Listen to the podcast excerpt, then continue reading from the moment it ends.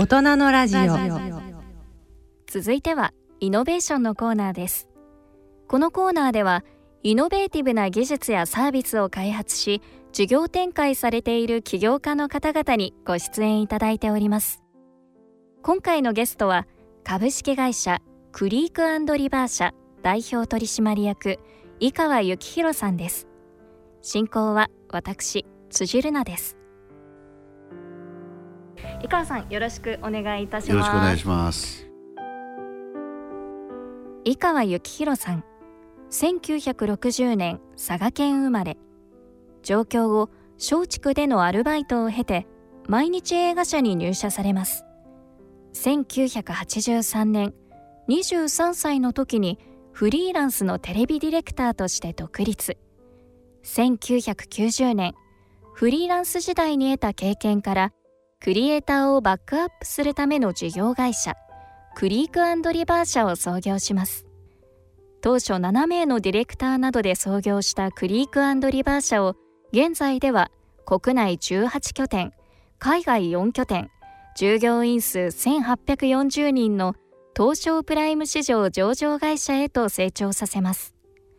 また現在 J リーグサガントスを運営する会社の代表者一般社団法人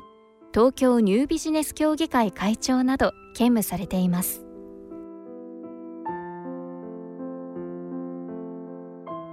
それでは井川幸宏さんへのインタビューの模様です。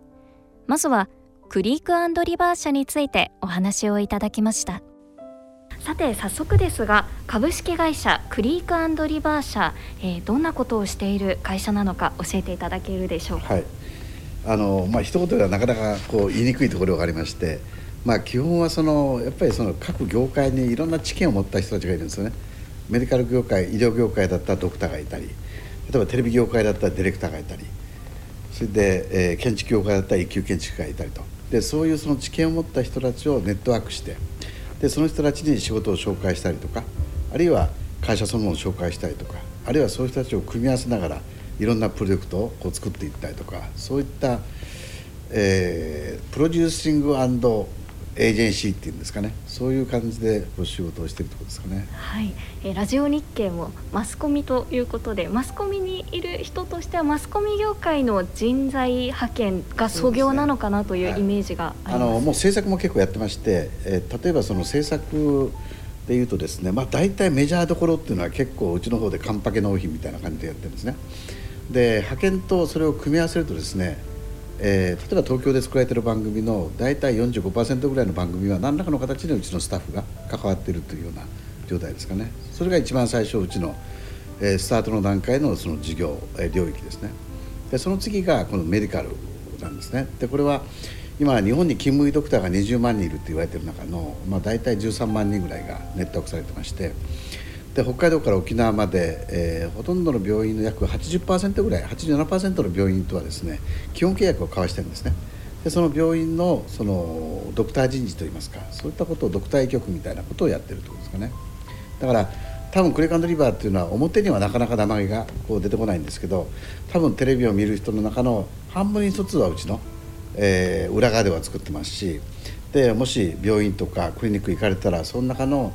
えー、2つに1つはですね多分うちが紹介した2人に1人はうちが紹介したドクターに巡り合う可能性が高いという。だからまあそういった意味では裏側では生活の隅々までこう入ったサービスをしてるっていうことですかね、はい、最近ではテレビ CM を見かけるようになりましたが、はい、VR を使った CM をされてますよね。あのあのテレビ CM は何で作ったかというとあの一つはそのテレビテレビのスタッフだけでうちも800人ぐらいいるんですねそれからゲームそれからウェブ、えーまあ、テレビゲームウェブ YouTuber 大体このクリエイティブって言われてる、まあ、エンターテインメントクリエイティブだけじゃなくてビジネス系のクリエイティブも合わせてるんですけどそこが大体2500人ぐらいなんですね。でこの例えば日本ではテレビ会社結構テレビ制作会社それから CM 会社それからウェブの会社ゲーム会社っていうこう縦のメディアに分かれてるその会社とかほとんどなんですよ。でこれをこう一条に返した実はスタジオみたいなところってほとんどないんですね。でこれ我々ずっともう30年間この仕事をやってきて例えばテレビでやったテレビのそのクリエイターの人たちがゲームとかですねあるいはビジネス系のクリエイティブとかすごくその行き場が本当はあるんですねただそこの行く領域がわからないだけに本当にこう、えー、可能性に対して蓋しているみたいなまあ蓋をしているというよりもその分からないだけにちょっともったいないなっていうことが結構あってそこで、えー、本当にこうクリエイティブ C&R クリエイティブスタジオっていう一つの概念をしっかり作ってでそこにそのいろんな分野で活躍されてるクリエイターの人たちを一つのところであのプロジェクト隣のところがこんなプロジェクトをやってるっていうこれも全部合わせながらやっていくことによっていろんな可能性をそのクリエイターの人たちにそのチャンスと可能性を見せていこうと。でその一つの象徴が C&R クリエイティブスタジオっていうことなんですね。でこれを、えー、まだこれはあの実はこの下の方にリアルはあるんですけどもこれをメタバース化することによってあの海外のそのクリエイターの人たちも今うちの中で海外のクリエイターの人たちも結構出始めてきてるんですよ。でそれが本当にこう隣の感覚隣の人にと仕事をしてるような感覚でこれがメタバース上でしっかりできるとですね多分グローバルに一気に加速できるんじゃないかなっていうことですかね。そういった意味でのそのクリエイターって言われてる人たちをとにかく一つのスタジオにすることによっていろんな分野のその可能性を感じてもらいたいっていうようなそういったところでやったとですかね。例えばテレビを担当しているクリエイターゲームを担当しているクリエイターそれぞれみんな自分の現場のことしか今までは考えていなかったけれどもそ、ね,、れぞれの知見例えばバラエティーの構成作家がゲームのねシナリオを作ったりとかね。そう。例えばその CG でもあのやっぱりゲームの CG ってものすごく動きとかですね本当に繊細なんですよ。でなんか人間行動学的なことが分かんなければ実は作れなかったりとかするんですね。でそういう人が例えばアパレルのねその服のその試作品のその CG を作ったりとかこれものすごく親和性があったりとかするわけですよ。だそういうその横断的に自分の持ってる技術っていうのがいろんな分野で実はそのプラスになるんだよみたいなことですかね。今まではそれは縦ラインだったんでアパレルはアパレル何なの何なっていう同じ CG であったとしてもねそれをこう垣根を取っ払っていこうっていうのは今回の初めての試みだった。でそれをまあ CM で流すことによってその多くのクリエイターの人に知ってもらおうということが試みだったんですね。そうなんですね。以前社長にお会いした時34年前だったかと思うんですがその時は VR 事業に力を入れていきたいんだみたいなお話をされていた印象があるんですが、はい。はい、今は、えいやあの基本的に VR もメタバースあ VR っていうのはどっちかってツールなんですよね。でメタバースっていうのはどっちかプラットフォームに近いんですよでその VR の持ってる技術が当然メタバースも生かせますしこのメタバースになってきたら今度暗号通貨のあるね。その NFT とかそういった NFT の中に暗号通貨。もう本当にそれが、ね、入り乱れてきたのが本当についこの1年とかそのくらいっていうことですかね。だからその VR に関しては今うちファスト VR っていうのをこう作ってましていろんなお客さんが例えばその教育用ビデオっていうのは結構あるわけです。あれを VR することによってもっとリアル感が出るわけですね。だからそのもっとということに対してのその何て言うんですか強さっていうのは実は VR を持ってるんですよ。だけどそれをこう根底から引っかき回すようなねそのプラットフォームではないんですよね。だからそれはメタバース上でそういった VR が、えー、生きてきてでなおかつそこに、えー、暗号通貨が出てきてでしかもその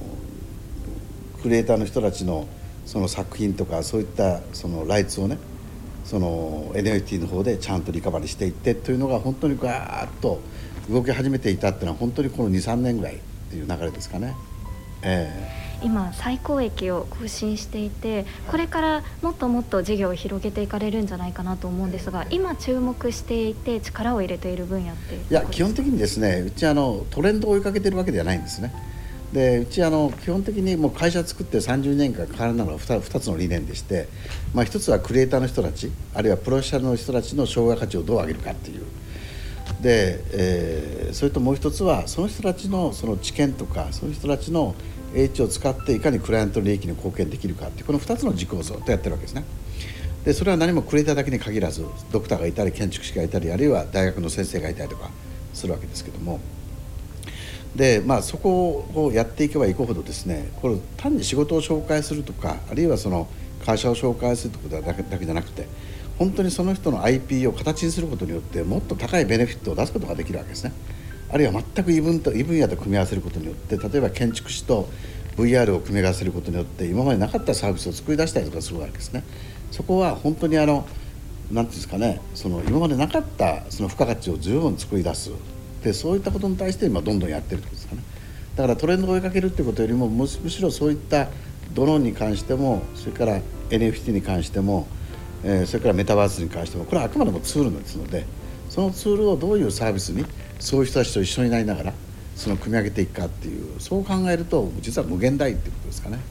フリークリバー社にはいろいろなプロフェッショナルの方が集まっていますよね。そうですねだから最初の段階は、まあ、今第2ステージっていうふうに言ってるんですけど第1ステージはそういう人たちが集まるためにこれマズローの5段階欲求でいうとやっぱりいい仕事をねそのプロの人たちをやりたいっていう欲求がありますのででいい仕事をその仕事を紹介しようと思ったら日本のその法律でいうと派遣業と紹介業って認可取らないとできないわけですよ。だけど我々別に派遣会社やってるつもりはないんですね。うちの社員もみんなそう思ってると思うんですよ。で今度そこからえー、仕事を受託したいとか何々するっていうふうにこう流れていくわけですけどもでその一方で今度そういう人たちがいろんなビジネスのアイデアを持ってくるわけですね。例えばドクターとテクノロジーを組み合わせたらこんなサービスができるんでこれやりたいんだと。でそういうのがどんどんどんどん、えー、新しい会社になっていくということですかね。で最初の10年とか会社公開すると15年ぐらいまではえー、確かに HR ビジネスっていうねその仕事を直接紹介していくってサービスが多かったんですけどそこから先はもう組み合わせですね。それで今会社が大体22社から23社ぐらいになったっていう。そもそもなんですがこういった事業を展開されようって思ったまず最初のところって始まりは何だったんですか？いやこれ僕はあの今社長っていうねこの肩書きなんですけど僕はずっと一ディレクターとしてこれまで来てるっていう感覚でそれは今も変わってないんですね。でずっと僕はドキュメンタリー、まあ、特にヒューマンドキュメンタリーが中心でやってたんですけど、まあ、その頃はいかに何ていうんですかね視聴率が上がるってことはねもう苦労して苦労してこの苦労のギャップに成功したってこの大きなギャップにねその見てる人たちが勇気をもらった元気をもらった私も頑張んないとで視聴率が上がっていくわけですよ。でそのただテレビはそこでおしまいなんですね。でもその先をやりたくなっちゃったんですね。その先をやるっていうことはテレビっていう一つのこう限られた時間の中で終わるんじゃなくてそこから先その人がもっと成功したのか横ばいになったのはこれになったのかもしこれになったとしたら我々できることは何だろうっていうですね。だそこをやりたくなった場合はもうテレビっていうメディアじゃなくてむしろそれを事業ドキュメンタリーというふうに捉えたらずっと追いかけられるんじゃないかっていうふうに思い始めて。で結局番組を作ることと事業を作ることって僕の中で全く同じなんですよ。テーマがあってね。このテーマに対してでこういうストーリーかなっていうこれがストーリーが事業でいうと事業計画になるわけですよ。でこのストーリーにキャスティングをしていってスタッフはこういう人でこういう人でっていうふうにこれが事業の場合やったら社員になっていくわけですよね。それで実際スタートしてお金を集めなきゃいけない時には事業の場合は出身なんですけど向こうはスポンサー見つけていくわけですよ。でやったって雨が降ったり雪が降ったりなんか事件事故があったりとかしながら。でそれはもう事業も全く同じなんですね。でただ同じなのはそのスタッフの人たちにこんな映画でこんな風な見てる人たちの印象を与えたいですよねっていうこのイメージをいかにこのカメラマンとかねそういう人たちを共有できるかっていうここが実は一番の演出家のミソなんですけどこれも会社にとっても同じことなんですよ。こんなサービスでこれをやったというかこれが本当に完成したらこんな人たちがこんな喜んでくれるぜっていうねそうこれを本当にこうずっとイメージしてこれを社員もみんなに同じようにイメージできれば本当にいい映画が出来上がるしいい番組あれはいい事業が出来上がるっていう。だから変わらないんですね。ただあの唯一違うのはあのテレビだったらね番組ができたらはいおしまい解散しておしまいなんですけど、まあ、社員の場合はずっとそれがねその一生一生こうなんかチームになってる。でしかもその事業もずっとこうだからエンドエンドマークがない事業っていうエンドマークのない番組を作ってるっていうそういう感じですかね。でエンドマークっていうよりもむしろやっていくうちにおいて感動とかねありがとうとかねそういったことがずっとイメージこのありがとうのイメージをどんどんどんどん上げていくと。ここではいここでおしまいっていうものではないのが事業だっていう感じですかね。だから一生続けていくっていう一生、まあ、ずっと終わりがない。だから事業ドキュメンタリーを作ってるっていう感じですかね。ディレクターとしての能力と社長としての能力っていうのは重なる部分もあるっていうことなんですね、同じだと思うんですね。まあ確かにねディレクターやって社長やった人って僕は知ってる中でも本当に少ないんですけど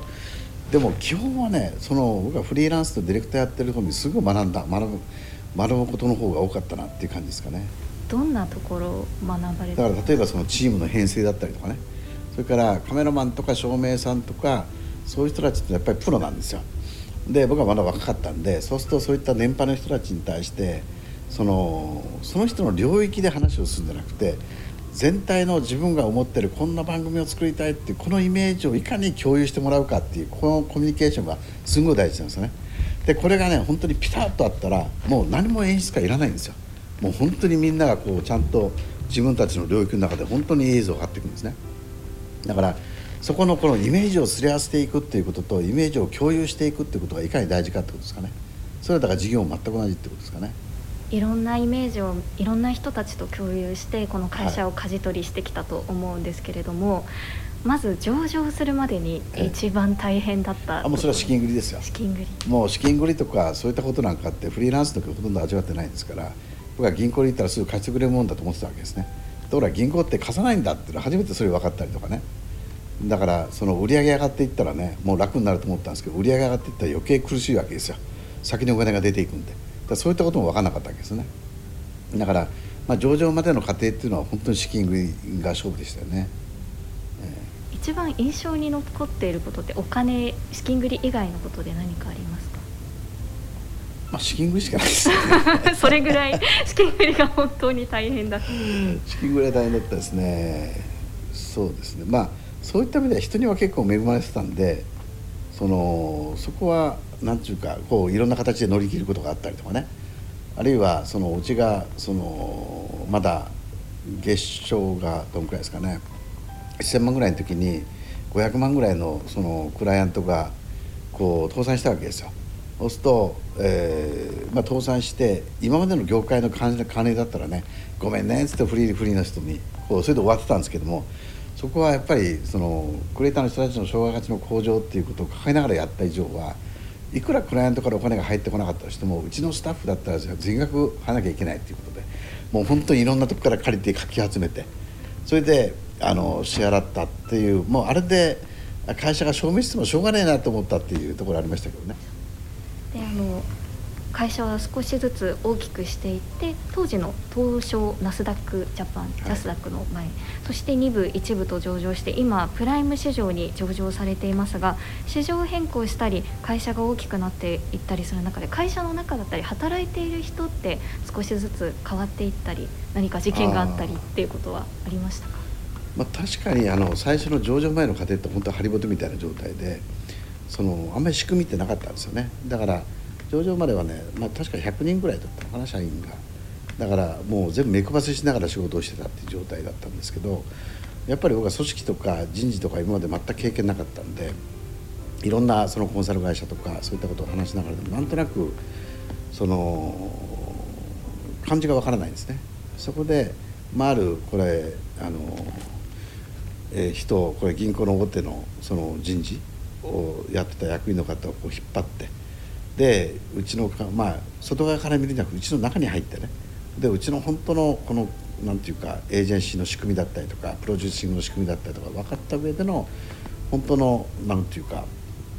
制度設計をねどうしたらできるんだろうということで2年ぐらいかかってやってくれたんですね。そこからねすごく楽になったですかね。そうそこからねあ仕組みとして動いていくんだっていう感じですかね。それまではハリボテっていうのはこっちで問題があったらそこを叩いてこっちで問題を叩いてっていうもう例えばそのボーナスのその、ね、時期になるとねもう大変なんですよ。これあげたらこっちはちょっと違うなこうやったりとかね終わらないわけですよね。でこんなこと例えば1,000人とかね2,000人の会社がやってるのかなと思いながらでも最初やってたんですけどそれをその仕組み化っていうかちゃんと制度化したことによってすごい楽になったってことですかね。で逆にやっぱり社員もそういった意味では自分の仕事が好きになってねあここまでやったらこれこういう評価があのできるんだっていうことをねあのはっきり分かりながらすることができたのでそれはすごく良かったですね。ディレクターとしてそして社長として同じことは働いてるメンバー全員にこうこういう目標に向かって歩いていくんだっていうのを共通意識みたいなのを持つっていうふうに先ほどおっしゃってたと思うんですが、その会社が大きくなっていく途中でそのメッセージってずあの変わっていったんですか？それともいやそれも全然変わらないですよ。だからあのうちはもうプロフェッショナルの人たちの障害価値の向上とねあのクライアントの活動図の貢献。特に何かの新しいものをやろうとした時にそれがプロの人たちのプラスになるのマイナスになるのっていうところはロマンとそろばんでいうとロマンを先に考えるっていうのが一つですかね。そこはずっと変わらないですねロマンとそろばんのロマンの方、えー、そうそうそうだからそのイメージがあそのその事業がうまくいった時のイメージした時これ本当にそういう人たちがありがとうと言ってくれるのっていうそこのイメージのところがなんかそのはっきり分かるんだったらやったら絶対やめないっていうことですかね。えー、そして、えー、社長はこの会社の仕事以外にも新たなこと取り組み、えー、いろいろされていますよね。はい、どんなことをされているんでしょうか。最初はサガントスですかね。でサガントスっていうのは株式を公開した後にその佐賀のサッカーチームがあってもう潰れそうだっていうことで相談があってそれで、えーまあ、最初はちょっと断ってたんですけど、まあ、半年ぐらいあのして引き受けたんですね。でなんていうかやっぱりサッカーチームなんで独特の経営かなと思ったんですけどもう同じだって分かったんですよ。それで、まあ、J1 に行くまでは8年ぐらいかかったんですけどでも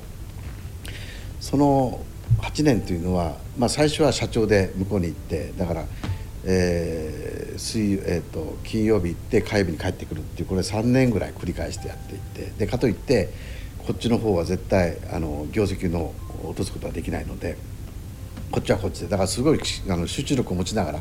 緊張感を持った、えー、3年でしたかね。で4年目であの会長になってちょっとあの現場の仕事か話すことができたんですけどそこはすごく自分の中でのあ経営ってこういう感じなんだっていうなんとなく分かったっていうのがサガン鳥栖やってからですかね。その他にも、えー、ホームページを拝見してすごく印象的だったのがその当時お金を貸してくださった銀行の支店長が今会社にそうそうそう、えー、僕はあの2つあってね。1人はあの台湾の方でこの人は台湾ビクターとかその台湾の中のなんか3つの財閥からの中の1つの財閥のその方で。でまあテレビの時には結構お世話になったりとかねいうことがあってそれでもう本当にあのなんていうか売り上げが最後分かんなくてガーッと伸びていってでしかもそういった倒産もあって、まあ、どうしてもお金が足んねえと。でもこれもなんか2日ぐらいまで用意しなきゃ難しいなっていうのがあったりとかね。それからその、まあ、当時経理やってた人がいてその経理やってた人がそのまあ、月末ちょっと50万ぐらい足らないっつってあ、まあ、50万あったらなんかできるかなって一応イメージはしたんですけどよくよく計算して500万足んないとかねゼロが1桁抜けだったとかねそういうの当たり前だったわけですよ。でそういう時にあもうこれもこれ最後かなと思ったのが本当に3回か4回ぐらいあるんですけどその時にその台湾の、まあ、張さんとも亡くなったんですけどねその方に連絡したら「分かった」ってもうこれだけしか言わなかったてそれで口座番号教えてっつってその口座番号を教えたらえー、それで、まあ、日本の慣例でいうとそこにちゃんと借用書を書いていってねでいついつ貸しますよみたいなことをちゃんとこうやるんですけどもそれやったら逆に怒られちゃってそんなつもりで貸さないんだよと。あもう信用してるから貸すんだっつってそれで本当振り込まれて乗り切ったりとかね。それで今のその何て言うか北村さんっていうねこれはあの銀行行っても本当貸してくんなくてでまあその時当時麹町にあったんでいろんな、まあ、大きな銀行から行きますよね。全然貸してくんなくて。それでその当時ちっちゃいその市ヶ谷富社長支店であったんですよ。マンションの1階にある支店で。あこれちっちゃいからひょっとしたら貸してくれるかなと思って行っても全然貸してくれなくて。それでもなんかもう貸してくんないっつってもうだダメでしたって諦めきれないじゃないですか。もうね給料も払わなきゃいけないし。それでそのもやっぱりこれもう支店長に直接会って直談判するしかねえなと思って。で大体この支店長が来る時間帯を見計らってそこで待っといて。それで呼び止めてで事情を説明して。それでそのいやもうこんだけ毎月毎月こう伸びてんですよとかね。今までこう伸びてんですよっていう話をしてそれでいやそういう重ね伸びてるからね貸すってもんじゃないんだよねみたいな感じで、まあ、当然言われて。ところがね最後の最後やっぱ貸してくれたんですよね。であれはね本当に首の皮一枚つながったってことですかね。その貸してくれた銀行の人との関係が自分の会社の社員になってしまうってすごい人間力、まあ、社員というか関西役ですよね、はい、だからあのうちはすごい多いんですよそういう人たちが。だからあの時ただその借りただけじゃなくてその人には借りてからですね僕は1か月に1回必ずシャンソンを作っていい時も悪い時も本当に持って行ってそれで持って行ってちゃんとこの会社の今の数字を全部説明したっていうのをですね返す前ですから上場する前までずっと続けたんですよ。だから8年ぐらい続けてその時にその支店長がいろいろ教えてもらったんですよ。あこれはちょっとこれ違うと。これこうなったらこれ,、ね、これ資金繰りでこういうねそう入金と、えー、支払いこれなるべくね1か月せめて30日以内にその入金してもらうようにこれお願いしないと。こんだけ膨らんでいくんだよと。いうこととかね本当に基本的なことを、まあ、当時の支店長からすごい丁寧に教えてもらったんですね、えー、だから誰もそれ教えてくれる人いなかったんでそういった意味ではすごくああいうそので昔のね銀行ってまた面白くて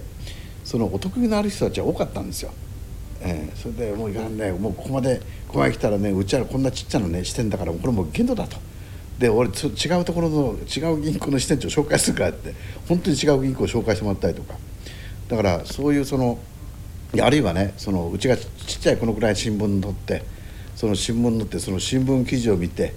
まああのこれは大手の銀行さん来られて支店長が直接来られててアポイントなしで来られて「うちを貸すからあの借りてね」ってもう本当にね全く今までとは違ったやっぱり人の紹介ってそんだけすごいんだなっていう思ったのはやっぱりその頃ですかね。えー、続いて現在のクリークリバーの会社の方向性を決定づけた台湾でのプロジェクトについてのお話をお聞きください。その台湾のねそのあるえー、これゼレコンさんとかデベロッパーの方がその日本の60年代のその9分からね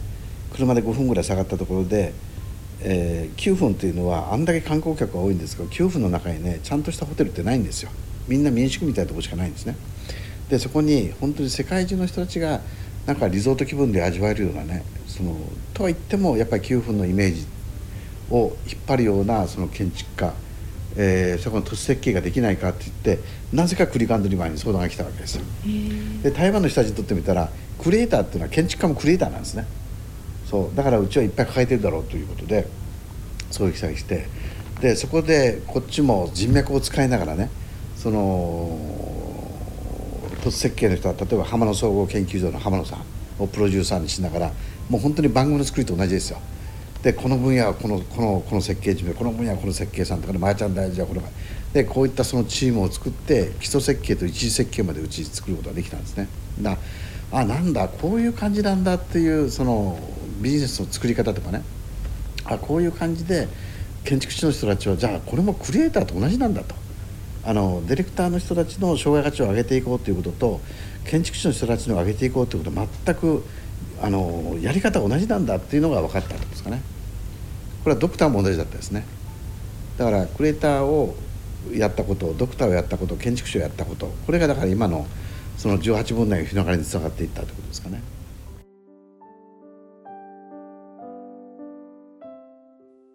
ここまではクリークリバー社のお話を伺ってまいりました。ここからは井川幸宏社長ご自身についてお話をいただきました。さ生まれたら佐賀ですね。で親父とおふくろは熊本なんですよ。で親父が九州電力だったんで九州を転々としてる時にの佐賀で転勤になった時は生まれて。で僕は東京に出てくるまではずっと佐賀だったんですよ。だから親戚は熊本しかいないんですよ。でも友達は佐賀しかいないんですよ。そういう状態ですかね、えー、まあ佐賀でも親父があのダムの設計とかダムの管理とかねやってたんで本当に山の中なんですよ。だから隣の家まで 500m ぐらい離れたところとかしかも山の中なんですねダムがあるところって。でそうするとあの飛行機が飛んでるじゃないですか。飛行機が飛んだりとかねバスがこう来たりとかするわけですよ。だからもう小さい時からバスの運転手か飛行機の運転手になりたいなっていうのももうすごいあって。それからその山の中から今度ちょっと市内の方できた時にタクシーっていうのがすごい初めて分かって。あもうバスの運転手かタクシーの運転手か飛行機になりたいっていうもうそれがずっとあって。何か映像の世界に入るきっかけみたいなものはあったんですか？あこれはね東京出てきてその友達がその撮影所でバイトしてたんですね。でそれがその風邪ひいていけないということで代わりに行ったんですね。で本当にあの正直僕はあんまり映画って興味がまあ興味があるっていうよりももともとその映画館って佐賀あんまりなかったですから。だから行きもあんまりしなかったんですけど行った時にねすんげえ人間臭いんですよ。そう言って人間臭いとあ映画ってこういう形でこうできるんだとかね。バカ野郎とかもそんなもう飛び交ってるわけですよね。でもすんげえみんなが熱いし。うわこれすっげえなってその雰囲気に飲み込まれたってことがありましたよね。それでそこからですねその映画っていうまあ映画っていうのも映像に興味があって。そう。それでなんかそっちの方にのめり込んでいったっていう感じじですかね。ドキュメンタリーの映像とか映画っていうふうにおっしゃってましたけど具体的にはどんなものを撮ってたんですか？あのねあの最初僕は1年は毎日新聞映画研究所っていう今毎日が皇室アルバムですけど、はい、それとかまだその当時はね映画館に行くと毎日ニュースとかやってたわけですよ。新聞社があの本編が始まる前に。シネマスコープってすごい横横の。だからそういうものだったりとかそれから例えばそのヒューマンドキュメンタリーで例えば密漁と戦うとかね。そう密漁と戦うとかあるいは、えー、難民キャンプのところに行ったりとかね。それからあるいは何だろうなそのアマゾンのアマアマゾンで暮らしてる人たちを追いかけるとかね。そう。だからそういうなんていうか非常にこの真面目なドキュメンタリーを作ってたって感じですかね。世界中をじゃあ回られていたんですね。そうです世界多かったですよね。印象に残っていた場所ってありますか、えー、やっぱりあれですよね。あの僕は日本では豊後水道ですかね。豊後水道で密漁船を追いかけて、えー、いる時ですかね。もう追いか追いかけてっていうかそこで海から落っこちてあこれ死ぬなと思ったのが一つ。それから二つ目はアマゾンでジャングルで迷子になった時まあとは言ってもストーフがちゃんといるんですよ、はい、でもそのポーターも迷子になってるわけですよ。でこっちは迷子になったことは分かんないんで。でもずっとなんかね必ず同じとこ戻ってくるわけですね。そうそれででアマゾンの密林の中でねじゃあ迷子になるってあの国の樹海どころじゃないわけですよ。そうそうそう。でそれであこれはというものが一つでやっぱりこう運命を変えたってやっぱアフリカですかね。アフリカの難民キャンプの時ですかね。それまではなんかジャーナリズムの力っていうのは結構パワーがあってね何でも変えられるっていうようなものがあったんですけどジレンマがあったんですよねジレンマっていうか例えばそのテレビを撮ってこの惨状を世界に広げてしてみんなの民意を動かしてそうすると世の中変わるみたいなねいうものが本当にこうちっちゃいサイズから大きなサイズまであるわけで毎日いた時に毎日のその記者の人に一番最初言われたのは「お前ね用水路で子供が溺れたらどうすんだ」みたいな。いやこれそれは助けますよと。お前助けたらね第2第3の被害が出るからお前ずっといなきゃいけないんだぞと。それでも衝撃的な記事衝撃的なね写真が1枚でも撮れれば行政が世論が動いて行政が動いてねそこに策が設けられてもう二度と覚える子どもたちがいなくなるんだぜみたいなね。まあ答えがないんですよ。いやなるほどねと思いながらやったんですけどそのでもなんかいざそのそういった惨状例えばアフリカでねもう本当に昨日まで元気だった子たちがパタッと冷たくなってたりとかねこう見た時にもうなんとかこれやらなきゃいけないとかねでここで本当にこう衝撃的なものが取れればこう世論が動いてこう世界中からねこのあれが食料が集まってくんだみたいなねそういった思いの中でやってた時にたまたま帰る前にそのそこから車で行ったところに倉庫があってそこにこう食料があるわけですよ。でこれなんであそこに行かないんだって聞くとその民族間の問題とかね部族間の問題とか政治的なものでまだ持っていけないんだみたいなことを聞いた時になんか自分の中でねこう違うスイッチが入っちゃったんですね。で帰る時に今までねすんげえ辛い撮影だったとしても涙流すなんか一回も経験してないんですよ。だけどそこからこう帰る時にジープを子供たちが一生懸命追いかけていくわけですよ。その向こう側にねでっかい太陽が沈むんですね。でその時ね初めてねこう楽しくもなく悲しくもなくっていう涙をするって経験したんですよね。でまあ、その時の感じ何だったのかなっていうとなんかこう自分のやってることっていうのは本当になんかこの先ずっとこれを一生懸命やっていくのかあるいはその、ね、本当に助けようっていうことが目的だったらあの土地は肥沃なんでそこに用水路を作ってちゃんとその食料ができるぐらいのねことがやっていったら本当にこれが直接的に人をこう助けることはねえかなと。でだけどジャーナリストと考えたらそこにちゃんとやって世論を動かすってこれはもうすごいでかい大きなパワーをこう作り上げるんだけどそこにパワーを作る前に多分この人たち死んじゃうだろうなっていうふうに。そうした時の自分のなんかね生き方そのものがちょっと変わってきたっていう印象ですかね。だからそれまでは本当日本一のディレクターなんだみたいな感じで日本一のジャーナリストなんだと思ったそのなんか自分の思いみたいなものがねそこから先にね1年ぐらいブランクがあるんですけどなんていうかあれまでそのもう日本一のディレクターになるぞと思ってやったことがなんとなくそこでちょっと自分の中で心変わりしていったっていうことですかね。心変わりしていってでクリックアンドリバー社を建てられてでも社長業きっとお忙しくてなかなか映像を撮ったり作ったり戻りたいななんて思うことも全然ありますだから会社作って3年目ぐらいはもういやこの番組やりたいとかね、まあ、仕事が入ってくるんでその、まあ、フリーでやってたんで会社作ってもあの仕事入ってくるわけですね。いやこれやりたいなこれやりたいなってもしょっちゅうでした。だけどそのやると何なんですかね。いやもう絶対ね抜けられないなと自分の中であったわけですよ。だから絶対これをややらないでそのまあその時はとにかくねその自分の先輩なんかでもすごくあの演出力がある先輩なんかってある程度年齢になったら、仕事が来ないってやめていっちゃうわけですね。だからそのまあそういう人たちを難民にこう立てるわけじゃないんですけどやっぱりそういう人たちが本当に活躍できる環境ってどういうふうなことをやったらね活躍できるのかなっていうところに対してチャレンジしようと思ったわけですよ。でその時に自分が何かやっていったらねその何て言うかそういったそのものも作れないしだからその3年間っていうのはもういつでも何かの何かがあったら多分またディレクターの戻ったかもしれないんでもう一切それに対してはだから制作をやろうと思ったらその3年間のうちにいっぱい仕事来たんで制作やったら楽だったかもしれないですけど一切制作やらないと。あくまでもその人を中心としたサービスを作り上げるまでは絶対やらないっつって。だから10年間うちにあの請け負いやらなかったんですよ。で10年やってで株式を上場してある程度もうこれでやって失敗しても絶対会社潰れないなっていう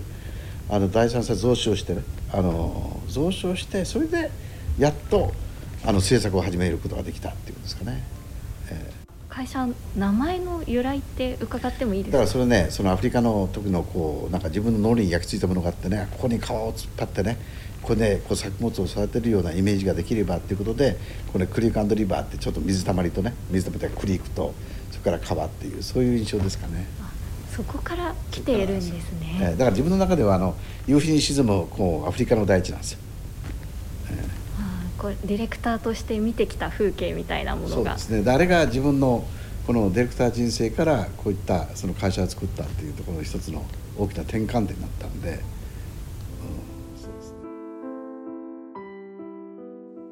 次にこれからのクリークリバー社の事業の方向性についてお話をいただきました。あのクリークリバーっていうか今32年目なんですけども30年間ってのは本当にそういったえ知見を持った人たちこういう人たちをどんどんどんどん、ね、その集まってもらいながらその人たちと一緒に仕事を組み立ててきたと。でこれから先っていうのはそういう例えばテクノロジーを持った人とドクターを組み合わせたり建築士を持った人とクリエイターを組み合わせたりそういった今まで全く仕事上ではかかることができなかった人たちをね組み合わせることによって世の中のいろんなニーズとかサービスに対応できるようなサービスができるんだとそれで、えー、どんどんこの4月の2つ会社も作りましたしでどんどんどんどんこれからねもう多分無限に作っていけるだろうなとだから、えー、多分その100でも200でもねずっとクレカンドリバーっていうのは今までね何かあっても必ずずっと成長させていってるんですねでこの持続的な成長っていうことは世の中に本当に必要とサービスを形をちゃんとこう作ってきたというまあこういったことっていうのは多分5年続いても10年でも100年でもずっとできるそのやっと人的ベースが出来上がったっていうことですかね。だからこれからぜひ楽しみにしておいてもらいたいなと。だからまあビジネスの3要素で人金物ってあるんですけどそこの人に我々は本当にフォーカスしてねそこからいろんなインキュベーションで生み出されるサービスとか会社っていうのをねしっかりドキュメンタリーの作品じゃないんですけどしっかりと作り出していく。それで持続的な成長をずっと続けていくというのが、まあ、これから、えー、第二ステージに入っていった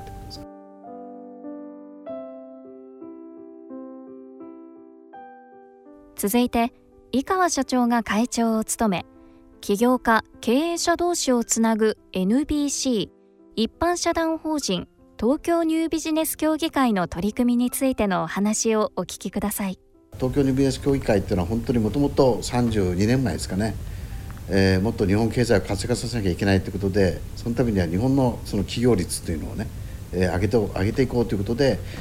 数ある経済団体の中で経済産業省がねちゃんとあのバックについてっていうよりも後押ししながら作った団体って、N、あの NBC なんですよ。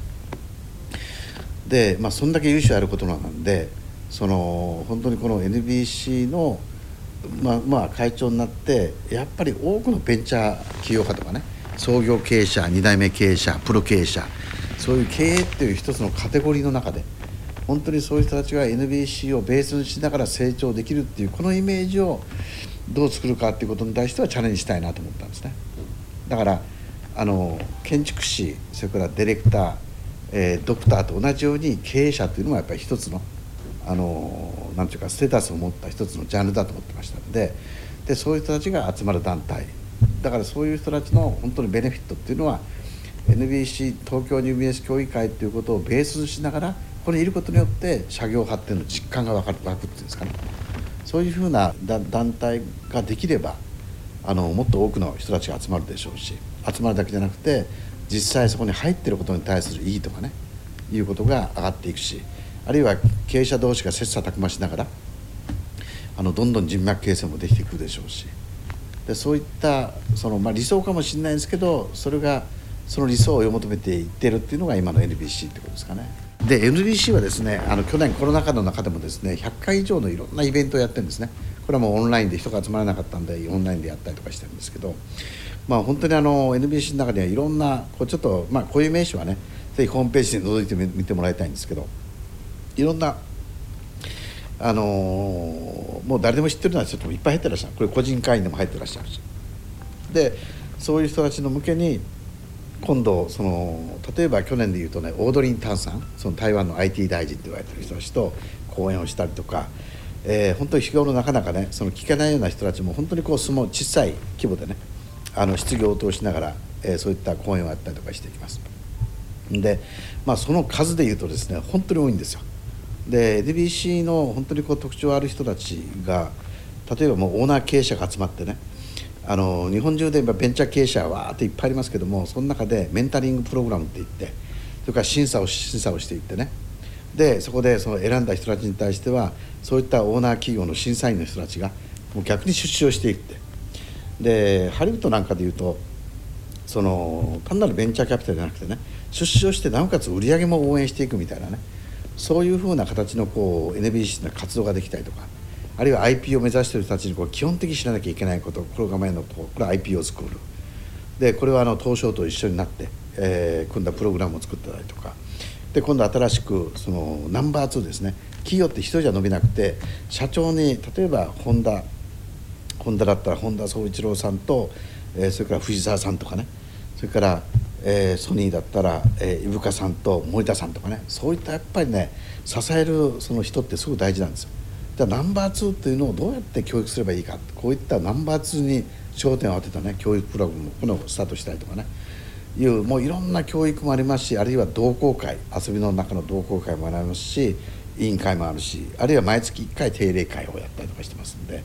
まあいろんな人たちとその中でねその話ができたりとかするだろうなということですね。それから月に1回あ、まあ、今度夏にはサマーカジで1泊2日でねこれは本当に経営者がバーンと、えー、200人近いその人たちが集まってねそこでそのいろんなディスカッションをしたりとかするようなことがあるんであの本当に経営者ってある意味では孤独なんですよねだけどそういったことが集まることによって本当に刺激を受けるんでもし興味があったらぜひ NBC もね覗いてもらえればなっていう感じですかね。それでは最後に番組をお聞きのちょっと起業してみたい経営に関心があるという方にメッセージを頂いてもいいですか、ええあのなんですか、まあ、僕はどっちかっていうとその起業したいと思って会社作ったってわけじゃなくて自分がやりたいことができてそれが世の中なかったんでこれ会社としてその作ったっていうことなんですね。だから起業の目的っていうのはこういくらでもあるかもしれないですけどただ企業っていうのはそのゼロから作っていくってことは自分の人生の人生をずっとかけてやっていくみたいなねことなんでどんな人生を歩きたいかそれを会社に例えたらどんな会社になるかっていうところのイメージしながらねやっていってもらいたいなっていうことと昔と比べて今はねその昔は失敗したらねもう二度と世の中出れないみたいなことがあった今はそこに対してはすごく寛容な世の中になってきたんですよ。だから本当に失敗しても構わないんで、えー、まず自ら奮い立ってねそうこんなものをやりたいっていうふうにこの動いていくっていうことがすごく最初の一歩としてはすごく大事だろうなっていう。そこに NBC としてはしっかりと支えられるような応援がねできるサービスがあるってことですかね。それでは最後にこちらの音楽をお聴きいただきこのコーナーを終わりとしたいと思います。お聴きいただきますのは井川幸宏社長が作詞した起業家としての志を歌った曲この道を行くです。清水国明さんの歌でお聴きください。朝の雲間から一筋の光。もうやるしかない。この道を行く今は一人。向かい風受け。倒れても踏まれても。咲かせ